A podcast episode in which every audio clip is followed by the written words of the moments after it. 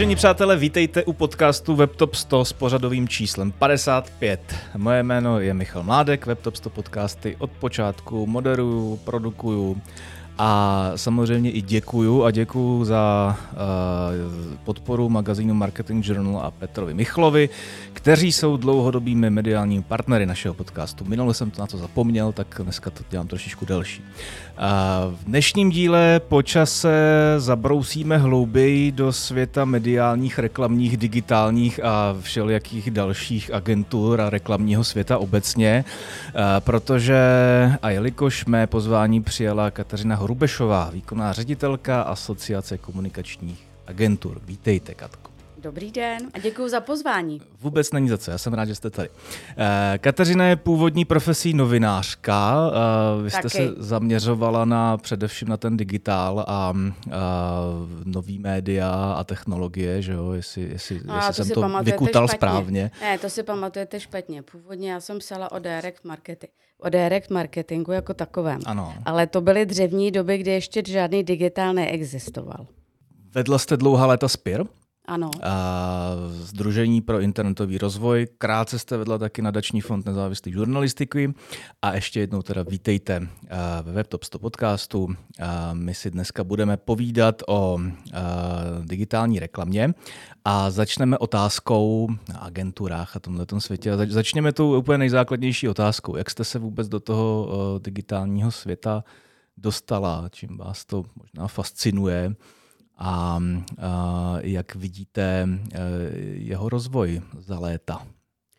No to ale půjdeme do šerýho dávno věku, No, kdysi klidně. dávno, rok 94, 95, kdy jsem byla ve strategii a mm, v časopise strategie, který už dneska neexistuje a e, najednou se objevil internet a já jsem přišla za tehdejším majitelem Jirkou Matoušem, že by stálo za to o téhle novince psát. Tehdy ještě slovo geek neexistoval, ale já jsem byla asi ten, to v tom, ten geek v tom pravém slova smyslu, protože mě to úplně jako fascinovalo, okouzlovalo a e, věděla jsem už tehdy, že je to prostě kouzelná krabička, kterou je nutný otevřít. Některý, některý teda dneska říkají, že je to pandořina skřínka, jo.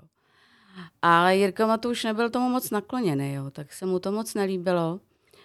A tak nějak jsme se dohodli, že já vlastně po třech letech ve strategii odejdu a laso mi hodila Ivana Joráňová z tehdejší médej, což je shodou okolností, seděla tady dole pod vámi. Mm-hmm.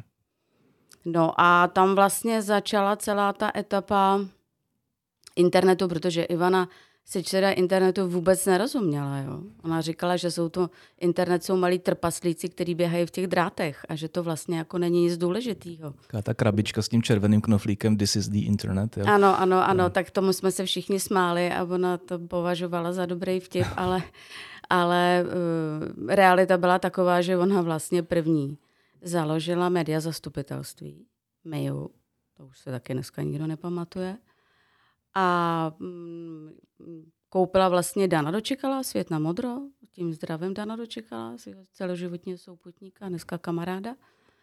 A e, udělala vlastně content, udělala trafiku, jakousi výstřižkovou službu, jako na tu dobu byla hrozně jako pokroková. A vlastně tím založila takový ten komunikačně reklamní půl v, v médé, respektive v MIE, Mm-hmm. což pokračovalo dál. No a potom už se to rozjelo, bylo to děsně fajn a dalo se, jako, e, měli jsme volný pole působnosti, takže jsme vymýšleli inzeráty jako na, na tom, na displeji toho mrňavého počítače, že jo. Tak jsme tam měřili s Honzou Vobeckým, který ho teda tím taky zdravím, rozměry inzerátu, jako takový ty skvéry a tak dále, co se do dneška prodává a jmenuje, tak to jsme vymýšleli my. Byla to jako doba pionýrů, hrozně rádi na to všichni vzpomínáme, ale je to prostě dávno pryč. No, a oni jsou tyhle ty jako dřevní začátky vždycky jako hrozně zajímavý. Jo. Já jako pot- potřebuji tady udělat někdy speciální díl, kdy si budeme povídat jenom o tom přelomu těch 90. a 0. let. Jo, tak to si pozvěte ty, ty starý ještěry, to bude děsná zábava. Děláme z toho nějakou panelovku. Jo, jo. A jak to vidíte vlastně ze současností? A digi, digitální prostor je rozvinutý, že jo? Prostě je to, má, má nesmírný vliv na hrubý domácí produkt. A to znamená, stává se to, stal se z toho jako naprostý mainstream a, a vzhledem k tomu, že se z toho stává mainstream, podléhá to více a více různým regulativním jako metodám, že jo? A dokážete za vás trošičku zafilozofovat ve smyslu, uh, co je ještě v pořádku a, a jestli to, jakým způsobem přistupujeme k digitálnímu prostoru, eh, je, jde tím správným směrem? No, to je hrozně zajímavá otázka a odpověď na ní není jednoznačná a je to fakt jako různobarevný. Do té do... Já vám řeknu vlastně ten začátek. Do té doby, dokud internet byla hračka, pár lidí, geeků, prostě, kteří tomu rozuměli a dovedli s tím čarovat, tak se tomu všichni smáli, včetně celé populace, nikdo to de facto pořádně nepoužíval, on taky připojení stálo Mailand, že jo. Eh, a nevnímali to ani politici jako nějaký nástroj nebo jako příležitost nebo nějaký ohrožení. Ale to se změnilo. A to se změnilo právě tím miléniem, tím rokem 2000, okolo toho roku 2000, má tam byla ta bublina digitální, internetová, takže ono se tam fura věcí změnila a e, vlastně od té doby internet, aspoň tak, jak to jako vnímám teď, je počítán za e, nástroj pro něco. A teď si můžeme bavit o tom, co to je nástroj. Na komunikaci, na prodej, na vytváření značky, na vytváření brandu, povědomí, na ovlivňování lidí. Prostě pod tím si můžete mhm. dosadit mm. cokoliv.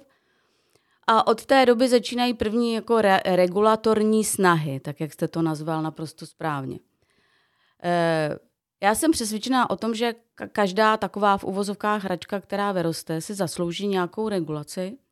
Na druhou stranu vždycky ty regulace někde končí u svobody projevu, u svobody slova, u svobody vyjádření se samotného člověka.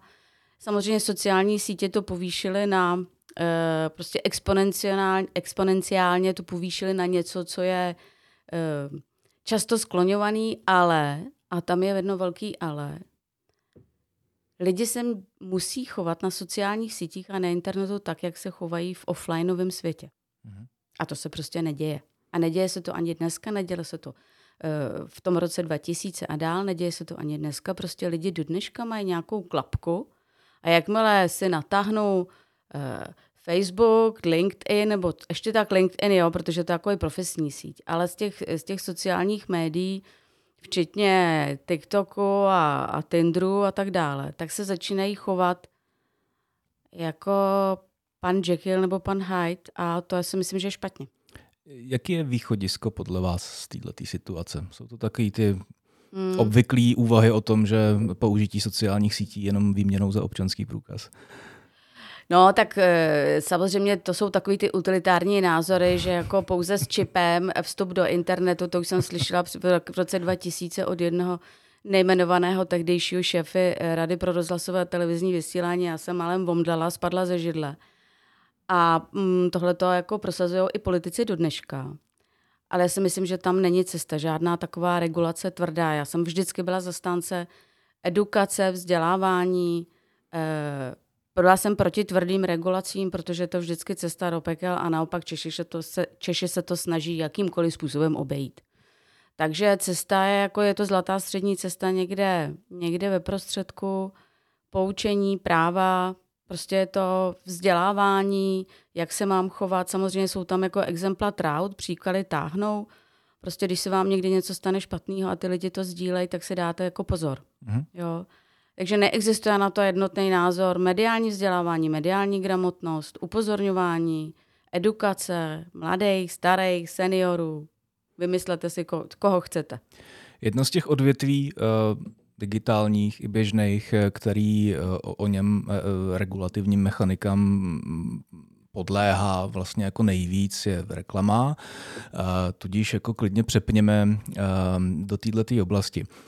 Opět filozofičtější otázka. Existuje podle vás nějaká míra reklamy, která dokáže vlastně zvrátit nějakou náklonost k médiu. Tímhle tím trošku spojíme ty vaše jo. dva světy, jo? ať už jde jako o kvantitu ve smyslu přehlcení, anebo o formát ve smyslu morálka, a je vlastně jedno jest jaký. A teď myslíte formát jako sizing, jako velikost toho inzerátu nebo obsah? Myslím toho obsah. Myslím obsah. obsah. No, já si myslím, že to jsou spojitý nádoby a velká část vydavatelů se to jako moc do dneška neuvědomuje. Mm. Protože já tomu rozumím, jo. Logicky v, v těch, zvlášť těch velkých domech, no vlastně kdekoliv, jako bojujete o příjmy, takže na jedné straně stojí to, ten, ten inzerták nebo inzertní oddělení, který říká, ještě máme tady, ještě tohle vymyslíme, tomu klientovi dáme což je naprosto v pořádku. A na druhé straně stojí ten člověk, který je zodpovědný za content, ať už je to šéf editor, šéf redaktor nebo kdokoliv, a říká, ne, je toho tam moc. Mm. Takže zase je někde zlatá střední cesta. E, obecně e, já nejsem zastánce jako říct 30, jako to bylo třeba v papíru. Když máte v, v, jakoby v papírovém titulu, když máte víc než 30% obsahu inzerce, tak už je to moc. Mm. Chtěla bych to dneska vidět v papírovém titulu, kde se ženou 30% obsahu jako inzerce, to bývalo jakoby to v těch devadesátkách, ale na internetu spíš je to otázka e, názoru a nějakých dotazování těch uživatelů a vidíte to na trafiku. Mm-hmm. To je úplně nejlepší analýza vlastně těch příchozích a odchozích, trackingy, jak lidi zabírají, odcházejí, kdy odcházejí, z jaký stránky odcházejí, s čím se potkávají. Takže to je jakoby daný objem. Druhá věc je obsah. Ten je jako daleko zapeklitější, protože to přímo souvisí vlastně s tou, s tou čtenářskou obcí, jak je nastavená, a s obsahem toho média. Jo? Dovedu si představit, že když máte inzerci, e, alkohol a tak dále, nebo prostě něco, co je jako trošku třeba z mého pohledu na hraně někdy, ale je ten obsah jako média takový, že to jsou lidi, kteří se kupují rádi alkohol, kouřej a tak dále, tak tady ty afinity tomu nahrávají. Potom je separátní jakoby obsah inzertní, který by to médium vůbec nemělo zobrazit, který je vlastně v, v konfliktu s, s legislativním rámcem jakýkoliv země. Násilí, extremismus a tak dále. Tohle, když se vám objeví, a to jsou většinou nějaký e, třetí strany, který to servřejí od někať yeah. a vy to umíte nebo neumíte ovlivnit, ať už jako vydavatel nebo jako zadavatel té inzerce, o tom se můžeme potom dlouho bavit, tak to může nějakým způsobem negativně ovlivnit vnímání toho média. Zvlášť, a lidi jsou na to čím dál tím víc eh, jako, jako citliví a citlivější. Zvlášť ta mladá generace mm-hmm. je na to hodně citlivá a vadí jim to. Mm-hmm. A já tomu moc dobře rozumím. Stávají se vůbec dneska ještě takovýhle, takovýhle případy, kdy já, já žiju totiž jako fakt v domění a v bublině, že si na to ty, eh, ty poskytovatele eh, plochy dávají jako ohromnýho majzla. Tak samozřejmě na to se jako majzla dávají, to je pravda, ale jako ďábel je skryt v detailu. Jo. Já jako poslední dobu nejsem Eh, specialista na eh, biddingy hmm. a na eh, programatické nakupování, to byste se měl zeptat někoho jiného, ale vím, že se prostě stane, že vám tam něco v rámci té sítě uklouzne. Není to záměr určitě. Jo? Nemyslím si, že by někdo z vydavatelů už dneska programově pustil nějak, až na výjimky, teda pustil nějakou inzerci, která je vlastně v, proti právu, mm. protiprávní. Mm. Jo? Ale prostě vám to tam někdy ujede, uklouzne a někdy se stanou takový docela jako zábavný potom situace, že se vám to objeví u nějakého hezkého článku, kde vám to ten článek vlastně úplně celý zbourá. Stává se to, ano. Stává se, Stává to. se to do teďka a spíše to ale vtipný, ne? To... No, pozor, jo. Vtipný je to, eh, to záleží hrozně na nastavení toho člověka, ale hodně velká část těch čtenářů, a to musí ten, ten provozovatel nebo toho média nebo to, toho obsahu, to zaregistruje potom na stížnostech hmm. třeba. Hmm. A to je ta lepší verze, na stížnostech, nebo to zaregistruje na těch odcházejících. Pojďme k vaší působnosti v AKA. A vy jste byla eh, zvolená eh, výkonnou ředitelkou, tuším, že na začátku letošního roku to bylo? Mm, v lednu, no. Na začátku letošního roku. Tak, eh, já jsem se koukal na pár článků, vím, že jste si vyjasnili nějaké priority, co bude pro vás vlastně jako nej, nejzásadnější v rámci uh, nadcházejících měsíců a let. Uh, každopádně začněme od píky a pojďme se pobavit o tom, uh, jak, jak byste vlastně vypopsala roli AK jako takový a v čem to slouží agenturám, v čem to slouží trhu a jaká je ta role vaše uprostřed toho všeho?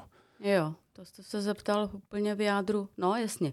Eh, Aká je tady 30 let, to je nutný říct. Mm-hmm. Je to vlastně hrozně dlouhá historie, kterou samozřejmě asi pamatuju, protože Aka je stejně stará jako moje dcera, já si pamatuju, když se Aka zakládala. Ale teda v životě by mě nenapadlo, že v Ace někdy budu sedět. Takový jako srandovní, eh, srandovní konotace. Nicméně eh, ten úkol Aky je vlastně z mého pohledu dvojí. Jednak to je, má fungovat jako nárazník a ten nárazník je vůči trhu, respektive chránit trh před všemi možnými věcmi, které může ten trh potkat. Mm. Ať už jsou to legislativní změny, které nějakým způsobem negativně ovlivňují fungování agentur nebo celého toho kreativního trhu. Ať už jsou to věci eh, typu černých labutí, bílých labutí, krizí, a kam má v tomhle pomáhat, nebo je to nějaké vyjasňování jakoby, eh, standardů, definic standardů, asi se k tomu dostaneme. Eh, je to prostě někdo, kdo eh, má nějakým způsobem pomáhat změkčovat a zvolňovat něco, s čím se celý ten kreativní trh musí potýkat. Uh-huh. Nějakým způsobem absorbovat. Uh-huh. Ale OnSpir byl de facto vlastně to samý, jo? jakoby nárazník. A druhá věc, která uh, Aku čeká, ona se to jako už vytváří, mám to už někde vidět, je vlastně agenda setter. Je to, je to subjekt nebo je to vlastně pozice, kdy vy jako první eh, s, nějakou, s nějakými specialisty a, li, specialisty a lidmi na za, za zády, jakoby skupinami, říkáte, co jsou trendy na trhu, jakým způsobem ty trendy fungují, jak ovlivňují ten trh, jak se na to má celý ten trh přepra- připravit. Jo? Protože pořád to není o tom, že, že uh, AK a jakákoliv profesní asociace tady je jenom pro členy, ale ona je pro celý ten trh. Mm-hmm. Jo? To je jakoby přesah, který tomu je přidaná hodnota. Uh, jakým způsobem se na to samozřejmě mají všichni připravit nebo poskytování nějakých doporučení, white paperů. Samozřejmě nad tím, nad, nad rámec toho všeho je lobbying. Věc, která je hrozně důležitá a je to uh, klasická technika, kterou nějakým způsobem komunikujete se státní zprávou, s, veřej, s veřejnou zprávou, s politiky, eh, s parlamentem, se senátem, ale i s Bruselem, s Evropskou unii, se stálým zastoupením. Je to standardní běžná věc. Mm. A teprve, když tohle všechno funguje, tak ten, ten živočich nebo to, ta, ta, ta dáma je jako funkční. A ono se to postupně, protože to je několik měsíců vlastně od toho února, co jsem, co jsem zasedla do křesla, tak ono se to postupně naplňuje. A samozřejmě nad to jako uh, tu hezkou polevu, jak říkají angličani na tom dortu, to všechno ukazujete. Ukazujete, co děláte, jak to děláte, k čemu je to dobrý. Na soušlu, eh, v článcích, komunikujete s médií. Já si myslím, že to je jako docela viditelný. Natáčíte podcasty, eh, soustředíte okolo sebe lidi, kteří mají nějakou znalost, znalostní huby, to je úplně nejlepší věc, protože i vy se naučíte. Já, já se učím, jo, každý, každý ten den, měsíc se prostě učím nové věci, protože bez toho to nejde. Uh-huh. Komunikační agentury. Eh, když byste teďka měla se podívat na ty členy, kteří jsou součástí AK, tak eh, jaká je tam dneska jako proporce těch jako tradičních komunikačních agentur, které jsou malinko lízly digitálem a těch jako čistých digitálek, který začínají uh, vystrkovat růžky uh, do uh, tradičního komunikačního oboru? Jo, já si myslím, že už vlastně jako není moc velký rozdíl Jsou mezi klasickou... ty světy. Mm, to už tenhle proces už nastal dávno, ale mm. dávno, dávno. A je to vlastně správná věc. Uh-huh. Protože eh, nemůžete mít takovou tu klasickou oldschoolovou devadesátkovou reklamní agenturu, kde se tiskly, teď, pardon, teď si z toho trošku dělám srandu, jo, kde se tiskly vizitky a, a tiskly se třeba billboardy nebo papír, ale potřebujete de facto všechno.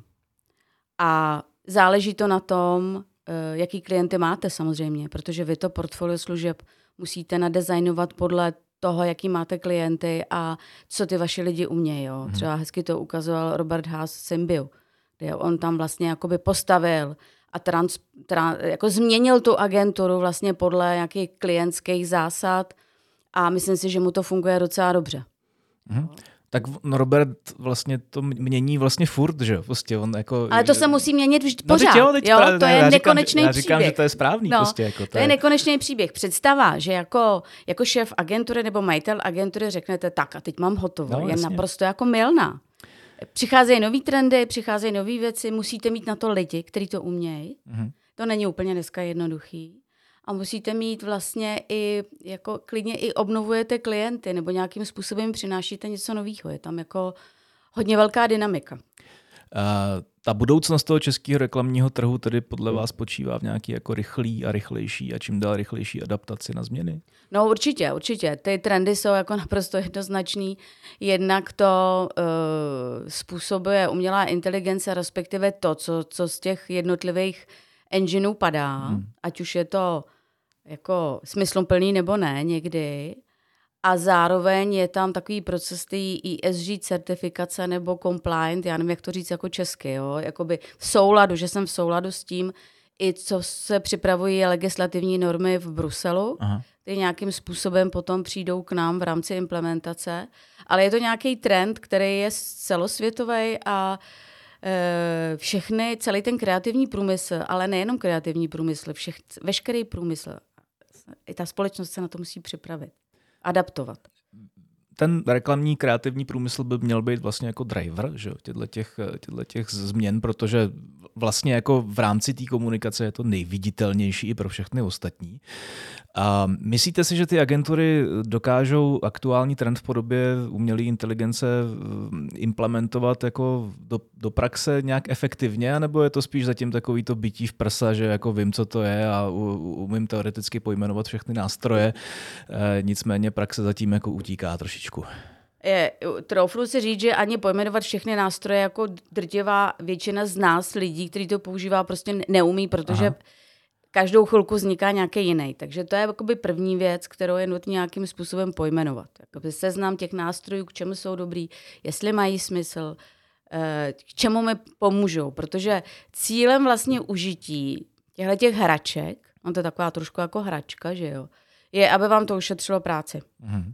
A každá z těch agentur, a to nejsou jenom agentury, používají to freelancři, používají to novináři, používají to kopíci, používá to prostě copywriteri, prostě kdokoliv, na koho si vzpomenete, to už dneska používá naprosto běžně a standardně pro tvorbu obsahu, pro tvorbu e, obrazu, grafiky, ale musíte si dávat pozor a musíte tam držet, dodržovat nějaký pravidla, protože oni si ty enginy trošku jako vymýšlejí. Jo. Takže je nutný být velice opatrný. Samozřejmě to bude mít vývoj, stejně jako internet, já to jako já to pořád vidím tu paralelu, jako že to je hračka, která postupně přerůstá v něco dál. Je to tak, v 90. letech nám internet taky všem bral práci, že? A stejně jak to je teďka s umělou inteligencí, respektive mám pocit, že ta hysterie, která... Je úplně zbytečná. Byla, ona trošičku už jako opadla. opadla a nicméně přesto je to téma, který, který v rámci světa agentur nějakým způsobem rezonuje, jako čím vším lze nahradit lidská práce a kam by se měly transformovat ty lidi? No určitě, protože to je alfa a omega fungování každý, a nejenom kreativní agentury, nebo reklamní agentury, nebo mediální agentury. Tam jako těch věcí je poměrně hodně, co se dají změnit, ale samozřejmě i na straně klientů. Jo. Takže dneska je to, a každá ta agentura je na tom trošku jinak v tom užití, ale když se podíváte na to, co umí, co umí třeba Photoshop s umělou inteligencí, tak jako to, co dělali, jak se pamatuju v agentuře, jsem se dělala za grafikem a, a tři, tři dny jsme něco tvořili pro klienta dneska to máte za 10 minut hotový, je to vymazlený. Můžu potvrdit, já jsem jako částečně svatební fotograf. Dokáže to zachránit i skažený fotky tak, z obřadu. Je dokáže to, to zachránit úplně všechno. může si tam sednout klient a může říkat, ještě chci jako tady to fialový a tady to zelený a tam chci přidat houbu a tam nechci nic. Ale uh, pořád si myslím, že to neznamená, že ty lidi přijdou o práci. Mm-hmm. Je to taková jako další průmyslová revoluce, podle mě. A myslíte si, že tak, takový, to v rámci toho kreativního biznisu se pohybuje poměrně jako velká bublina lidí. Jo? Prostě je to, nevím, desítky tisíc lidí, který na tom trhu Určitě. máte, máte vyhozený. A myslíte si, že ty lidi v rámci této bubliny jsou připravení na to se nějakým způsobem jako adaptovat na tuhle tu změnu, která, která už běží, která vel, a bude běžet jako čím dál tím rychleji.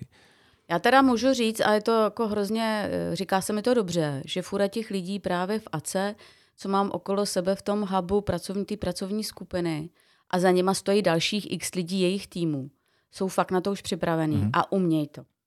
A society trendy zvenku, eh, zkoušej to, ukazují to v reálu. My jsme na to měli workshop v červnu, bylo to hrozně zajímavý a zábavný.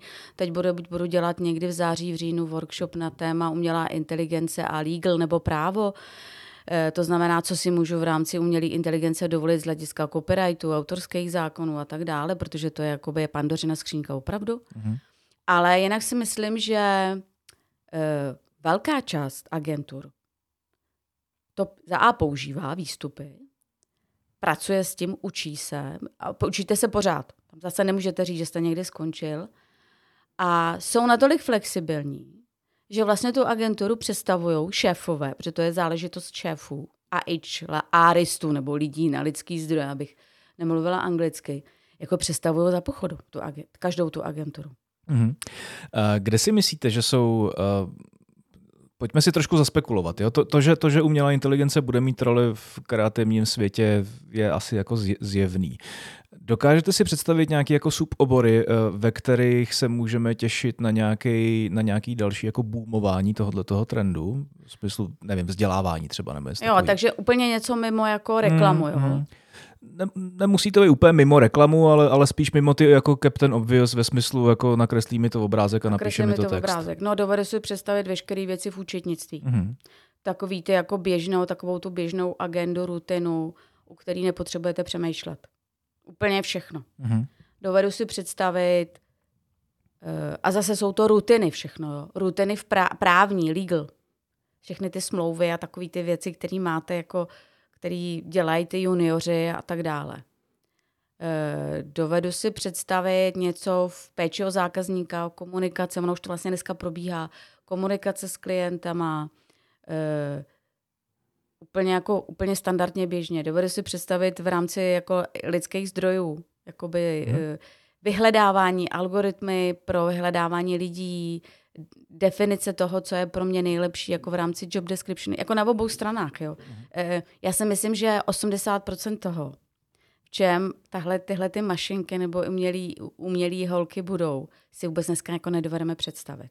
Jo? A je to jako met, přesně jak v tom internetu, je to metoda step by step, jako je tam evoluční a revoluční, ten Darwin měl pravdu, evoluce a revoluce a najednou, my jsme jako v nějaký jakoby revoluční fázi, po revoluční, a ty to má nějaký evoluční impact. Uh-huh. A taky přišly sociální média až do výkdy, že jo?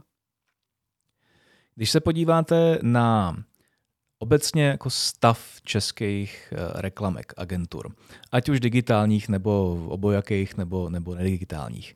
A zeptám se vás, eh, v čem si myslíte, že ten trh eh, je, v čem ten trh exceluje, v čem naopak zaostává, kde by se ty jagošky měly polepšit podle vás? Eh, v čem exceluje? Já si myslím, že jakoby ty eh, exceluje v tom, že dovede absorbovat trendy, to, co je zvenku, aspoň já to vidím. Mm-hmm. To, co se děje venku, ať už eh, v západní Evropě nebo v Americe, ty trendy jako propadají okamžitě k nám, ať už technologický nebo nějakým způsobem kreat, kreativní, znova? Ne, dobrý. Eh, technologický, kreativní, myšlenkový, vztahu k, vůči klientům a tak dále. Vlastně to uvažování, jo, když to vezmu jako ten mindset agenturní, ve světě a v, tady v Čechách je de facto stejný. Mhm. Jo, tam se jako nehledáte, nebo nejsou žádný rozdíl, abyste řekli, že jsme jako sto let za opicema. To, co, eh, to, co musíme tady hm, jakoby trošku dohnat, eh, a ono to souvisí s lidskýma zdrojema. My potřebujeme jakoby dostat a zatraktivnit ten obor prostě pro mladou generaci. Mm-hmm. Protože to bych řekla, ale to není jenom, to není jenom pro, problém kreativního průmyslu. To je problém všeobecně České republiky, že má málo lidí, který, eh, který chtějí, a nechci říct pracovat, jo, ale který jsou ochotní vytvářet nějakou hodnotu. Čím si myslíte, že to je? No, ptám se sama sebe, jo. Je to otázka generace Z a teďka nechci být vošklivá, opravdu jako nechci říkat, že, že ty lidi nechtějí pracovat, ale mají jiný představě o fungování ve svém životě. Jo. Někdy jsou to opravdu jako ty špičky ledovce, že chtějí být eh, že chtějí být jako influenceri a vydělávat jako velký peníze. To je jako jiná, to je jiná jako kapitola. Ale prostě mm, eh, mají představu o způsobu trávení života a, a rozdělení mezi práci a mezi, mezi jako volnem, well-being a tak dále. A to je přece něco, na co se ty, čemu se ty agentury jako docela dobře dokážou adaptovat, ne? To je téma dokážou, pro velkou část toho. Dokážou, dokážou, ale jako pořád tam musíte odvést nějakou hmm. práci a pořád tam musíte jako nějakým způsobem fungovat. Že, že ono to spíš není o rozdělování práce a wellbeingu, ale o wellbeingu jako takový. no, eh, ale eh, jako říkám, já to komentuju, víte co, já to komentuju prismatem toho starého ještěra, devadesátkách, protože jak jsem dělala v agentuře, s mým mužem oba, my jsme takový agenturní oba jako, jako manželství agenturní. A my jsme opravdu jako třeba dělali 80-hodinový pracovní týdny. Hmm. My jsme v agenturách, když se to natáčela reklama, prostě spali. Jo. Eh, dneska, když to někomu řeknete, tak se řekne, zbláznili, ne? Ale to je eh, jako tranzice, která začala před velmi krátkou dobou. To hmm. jako Hmm. Já si myslím, že to nebaví, se, se nebavíme ani v, jako v řádech jako pěti let třeba, jo? respektive jako pět let bude zhruba jako to období, kdy tohleto téma začalo nabývat na uh, důležitosti a obsáhlosti. Já si myslím, že je to ještě dřív, protože já, já mám 31 letou dcerou a 20 letou dcerou, i mezi něma vidím velký rozdíl.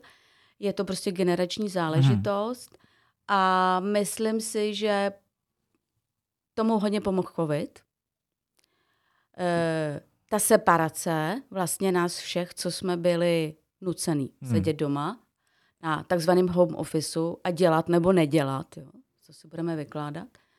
E, já jsem přesvědčená, že, že tuhleto, ob, tohleto období zvládla daleko, daleko líp ta generace nás starých, těch starých ještěrů, kdy, já to řeknu úplně upřímně, mě to vůbec nevadilo.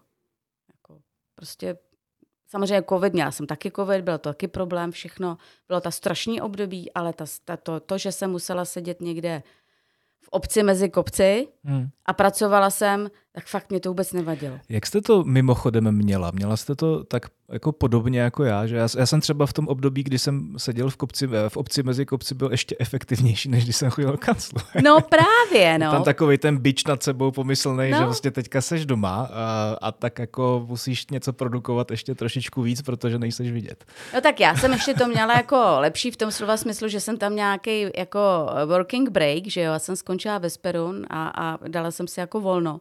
A s chorou okolností to spadlo do covidu a my jsme eh, prostě začala, začala karanténa a my jsme skončili na chalupě. Hmm. Což pro moji mladší dceru bylo opravdu bolestný. Jako já to chápu. Prostě jakýkoliv ztráta kontaktu se spolužákama, s partou, eh, s tím sociálním prostředím, který od malička zná, tak je hrozně v tomhle věku bolesti, bolestný a bolestivý. Jo.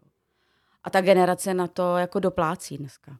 Jako polovička z nich je na antidepresivech, aspoň hmm. to, co vím.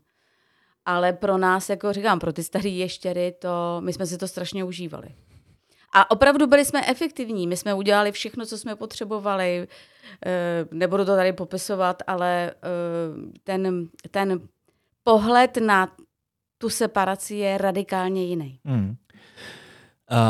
Když to vezmeme zpětně ve vztahu k eh, těm agenturám, tak eh, to je pro ně přece obrovská příležitost. Eh, kdo jiný než, než zástupci kreativního světa by měl být schopný vymyslet, jakým způsobem přilákat mládí. A jak se to daří, nebo jako, jaký jsou ty nástroje na to, aby se to dařilo no, lépe? Ty nástroje vlastně musíte ukázat, že je to sexy. Hmm. Že to není jenom o tom, že sedíte u klienta a ten vás trošku tepe, ale že to je právě to vymýšlení a že to je ten tým a že jsou to ty lidi, kteří jsou na jedné lodi a tak dále. tomu existuje několik nástrojů. Ukazujete přímo v agenturách, máte dny otevřených dveří, má jakýsi na kafe, nějaký projekt, eh, ale musí to být kontinuální práce, to znamená, eh, spolupracujete se školama, s univerzitama, se středníma školama, to máme rozjetý ty spolupráce s ekonomkou, s fakultou sociálních věd, eh, s Vysokou školou kreativní komunikace, což je naše vlastně de facto alma mater. Hmm. Tak teď ještě zamířím na technické školy, protože univerzity, protože já jsem přesvědčená, že budoucnost vlastně reklamního průmyslu a kreativního průmyslu je v tom, že, zatrakt, že se zatraktivní pro ty technický, technologický lidi, to znamená MATFIS, ČVUT, Fakulta jaderného inženýrství, eh, Česká zemědělská univerzita, ta část vlastně eh, IT studií a tak dále. A což je jako což já ráda udělám, protože se s těma lidma znám a ráda se s nima povídám a myslím si, že to je záslužná práce vlastně pro oba ty skupiny. Uh-huh. A jakým způsobem vidí Aka potažmovi dnešní situaci, kde ten trend e, ve smyslu vztah agentura versus e, zákazník. E, je takovej, že u těch zákazníků a především u těch velkých firm čím dál tím intenzivněji investují velké množství peněz do budování vlastně vlastních, ať už kreativních nebo technologických týmů, který vlastně jako si berou pod sebe ty typy práce, které eh, standardně a eh, logicky měly na starosti vždycky ty eh, externí dodavatele, tudíž agentury. Je to něco, co se aktivně řeší na poli AK, nebo je to takový problém, který třeba cítím jenom já, a, a nebo kterýmu se tak nějak zatím ještě vyhýbáme? To, co popisujete, to je ale realita, která se děje už docela dost no. dlouho. Záleží a je, je závislá na eh, tom, kdo vlastně vede ten marketingový tým u, u, u toho zadavatele klienta, protože on má nějaké nastavení a nějaký mindset toho, že se to takzvaně umí udělat sám. E, někdy to nedopadne dobře, jo, se stávají, to jsou příklady, nechci teda ukazovat, ale jsou příklady teďka v reálu. To klidně ukažte. E, ne, ne, ne, já zatím toho dotyčního kamenovat nebudu, ale jako e, je to většinou daný nastavením osobní preferencí toho člověka, co vede tým. Mm-hmm. Jo. Já a zase na druhou stranu nemů, nemůžete někomu přikazovat, že je přesvědčený o tom, že to zvládne sám s pár free, freelancerema, jo, když to řeknu jako úplně vošklivě. Eh, na druhou stranu to není úplně jako uh, masivní trend. Úplně. Uh, zvlášť si, jako si dovedete nabít jako hodně nos v sociálních médiích, vůbec v komunikaci na socialu, protože jsem už viděla x klientů, kteří řekli, my se, na, my se najmeme jednoho člověka jako na OSVČ, který nám to jako za 5,50 bude dělat, tomu to bude fajn. No, přišli za půl roku a zjistili, že má jako značku úplně totálně jako zlikvidovanou. Hmm. Takže to se jako moc nevyplácí. To, co je jako, co se spíš děje dnes a myslím si, že je to efekt covidu kombinovaný s tou, s inflační spirálou a s tím, co možná přijde v rámci jako v podobě krize, pokud ty makroekonomové mají pravdu.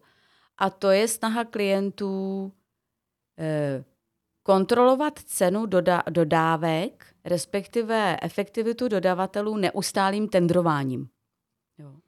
Takže se dneska v reálu stává, že ti klienti za A kontinuálně tendrujou, což je strašně vysilující pro toho klienta a pro ten, pro, tu, pro ten tým, který tam sedí, protože to stojí strašný peníze a oni se to ty klienti většinou neuvědomují. Hmm.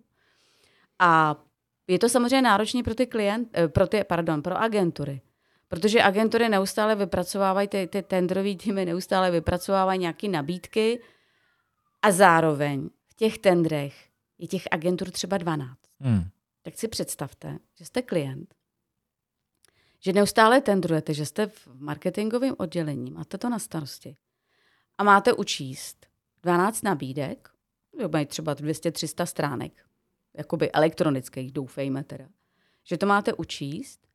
A potom tomu, tomu těm agenturám řeknete, no ale ono vás je hrozně moc, tak my na vás máme na každý 40 minut. Tak vyhoďte credentials, vyhoďte všechny ty věci, co máte okolo a jenom nám řekněte, co máte pro nás novýho. Bez nějakého chemistry meetingu, kde si řeknete, bez nějakého debriefu, bez čehokoliv, co vlastně tu agenturu nějak nasměřuje, takže zjistíte, že z 12 agentur řeknu pět, se takzvaně nestrefilo, no hmm. pro, jasně, protože na to potřebujete se s tím zadavatelem sednout. a zeptat se. Mhm. Takže když tohle to takzvaně vošulíte jako klient během toho, toho procesu tendrování, tak se vlastně vyhazujete ty peníze z okna. Vy se, milí posluchači, ostatně podívejte sami na férovýtender.cz, což je eh, velmi silná iniciativa AK. Eh, tam je k dané problematice spousta informací, mimo jiné tam máte velmi jako dobře a pěkně zpracovaných těch devět aspektů, který by měl takový férový tender splňovat. Eh, asi je tady nebudu úplně všechny vyjmenovávat, nicméně zajímá mě, ve kterým z nich podle vás ty zadavatele dělají nejčastěji chybu? Co z toho nedodržují jako nejvíc? No víte co, eh, já jsem jako přítel tvrdých dat, jo, takže nedovedu vlastně na tohleto odpovědět, protože nemám žádný monitoring. Hmm. Ale e, nejčastější je ta mm, neochota poslouchat ty agentury nebo ty účastníky výběrového řízení, když něco říkají, a neochota s nima diskutovat. Po případě, a to se stává poslední dobou docela často, že během toho poměrně dlouhého tendrování se třeba změní zadání. Hmm. No tak to jako úplně je cesta do hmm. pekel. Hmm. To, to prostě nefunguje. No a, a potom se stává taková věc, a to teda není častý, ale to, to co jako dovede tu celý ten agenturní, eh, tu práci úplně rozhodit je, že vlastně nekomunikujete s tou kompetentní osobou že na to jednání, na tu vaši prezentaci, kde jako jste tam nastoupený na značkách, celý ten tendrový tým, máte za sebou hodiny, týdny i měsíce práce, protože některý ty tendry trvají třeba rok. Jo. A najednou jako přijde asistentka pana ředitele a řekne, pan ředitel nemá čas, tak jsem to já, abych mu to všechno řekla. Existuje podle vás nějaký jako red flag, eh, místo, od kterého by ta agentura měla od daného tendru dát spolehlivě ruce pryč? No, ono se to jako postupně děje, akorát to není vidět. Hmm. Eh, je to situace, kdy vlastně vy zjistíte, že to zadání je blbě třeba napsaný. Nebo zjistíte doptáním, to by vám hypoteticky mohl ten zadavatel říct, že kolik agentur tam pozval. Hmm. A nebo si to ty agentury mezi sebou samozřejmě řeknou. Jako my nejsme ve vzduchu prázdnu a spolu všichni diskutujeme a my to vidíme jednotliví zadavatele, že si tam pozvali jako deset, deset agentur. Mm. No tak eh, dneska už se normálně děje to, že když vám taková nabídka přistane v mailu jako šéfovi agentury nebo uh, šéfovi vlastně servisu, tak řekneme, my do toho nepůjdeme, protože nás to stojí strašně moc peněz. A mají právo na to. Mm. Protože jako malý tender stojí 400 tisíc, velký tender mnoha měsíční vás stojí milion a víc v nákladech. Na lidech. Na lidech. Jasně. No nejenom na lidech, vy musíte zaplatit i to, co do toho dáváte jako po, za, za data, za informace, eh, za náklady spojené s nějakou produkcí a tak dále. Um, představte si nějakou úplně ideální situaci, ideální scénář, kam by iniciativa Férový tender CZ eh, měla vlastně směřovat. Co je, co je takový to jako ultimátní eh, východisko z dané aktuální situace? Úplně ideální. Jako. Ano úplně ideálně, aby každý, kdo vypisuje výběrový řízení, věděl, že existuje férový tender a co obsahuje. Hmm. A potom už je na něm, ať se rozhodne, jestli to chce dodržovat a držet se těch devíti bodů, anebo ne. Já jsem si jako přesvědčená dneska, jak jsem se dotazovala a ptala jsem se jak lidí z agenturu, tak se, lidí ze zadavatelů, že v drtivé většině případů to není záměr těch zadavatelů. Je to pouze neznalost. E, v mnohých případech, a teď to bylo zase jako upřímně ošklivá, si to můžu dovolit, eh, ve velké části zadavatelů nebo v tom oddělení, který má na starosti výběrka, jsou junioři nebo lidi, kteří tomu moc nerozumí. Mm-hmm. A od toho se odvíjí i to, že dělají chyby, že to zadání je napsané špatně, a že pokud je takhle zadání napsaný špatně, nepochopitelný, nerozumný, není tam daná cena, jako tak navrhněte cenu, no sorry, jako když mám, pardon, když mám jako na, navrhnout něco a nevím za kolik, tak to je jako kdyby, kdybych vás manželka poslala jako pro kabelku, jo. To je dobrý příklad. No, pro kabelku. jako, tak kam půjdete? Půjdete do Pařížské ano, nebo půjdete ano. k Větnamcům? Ano. No. Dobrý. Um, když to vezmeme z té druhé strany, tak eh, kde, kde si myslíte, že nejvíc jako selhávají v těch tendrech ty agentury? No, tak to je hodně odpovědí. Jo. Selhávají už v tom někdy, že prostě jdou do, jdou do tendru, o kterém se jako nejsou přesvědčený, že je dobře. Mm-hmm. To už si myslím první, že by proto prostě měli odmítnout, ale rozumím tomu, že to je jako biznis a zvlášť šéfové a majitele agentur jsou prostě zodpovědní za to, aby získali klienta a peníze. E, další věc je, že jako mm, v mnohých případech se potkávám s tím, že říkám, dobře, se mi někdo stěžuje, řekne, tenhle tender byl strašidelný, jako říkám, dobře, tak OK, tak mi jako řekněte, e, dejte mi mandát, já půjdu za tím klientem a já se s ním popovídám na tohle téma a zjistíme, kde je problém, že je to třeba opravdu o té edukaci, neznalosti. A e, začneme pracovat s tímhle, s tímhle zadavatelem. A nebo ne, zjistíme, že si to prostě chce dělat podle svýho a od té doby ten, ten klient bude mít nějakou jakoby známku nebo nějaké ohodnocení, že si to prostě chce dělat jinak. A tam si myslím, že ty agentury by měly být daleko sebevědomější. Uh-huh. To je moudré slovo na závěr. Já vám děkuji, že jste přišla k nám do WebTopstu podcastu. Tradiční otázka, kterou se ptám, na kterou se ptám každého z mých hostů. A to jsou tři věci, bez kterých se neobejdete ve svém profesním životě. Uh, a asi byste chtěla slyšet jako mobil, počítač a tak, jo? No, ne, to nebude. První věc, a to jako říkám s vědomím svého věku, musí to být zdravý. Pokud nemáte energii, nemáte entuziasmus, nemáte nadšení pro věc, protože pouze ti, kteří hoří, můžou jako zapalovat, a nemáte to zdraví, který vás drží. Jo? Ve 30 si řeknete, že je to fajn, ale jako v 60 už si to neřeknete. Tak eh, bez toho neuděláte vůbec nic. Takže pečovat o svoje zdraví, o svoje dobré naladění, o svoji dobrou náladu, protože to s tím spojený. Takže to je první, co jako bez toho se neobejdete.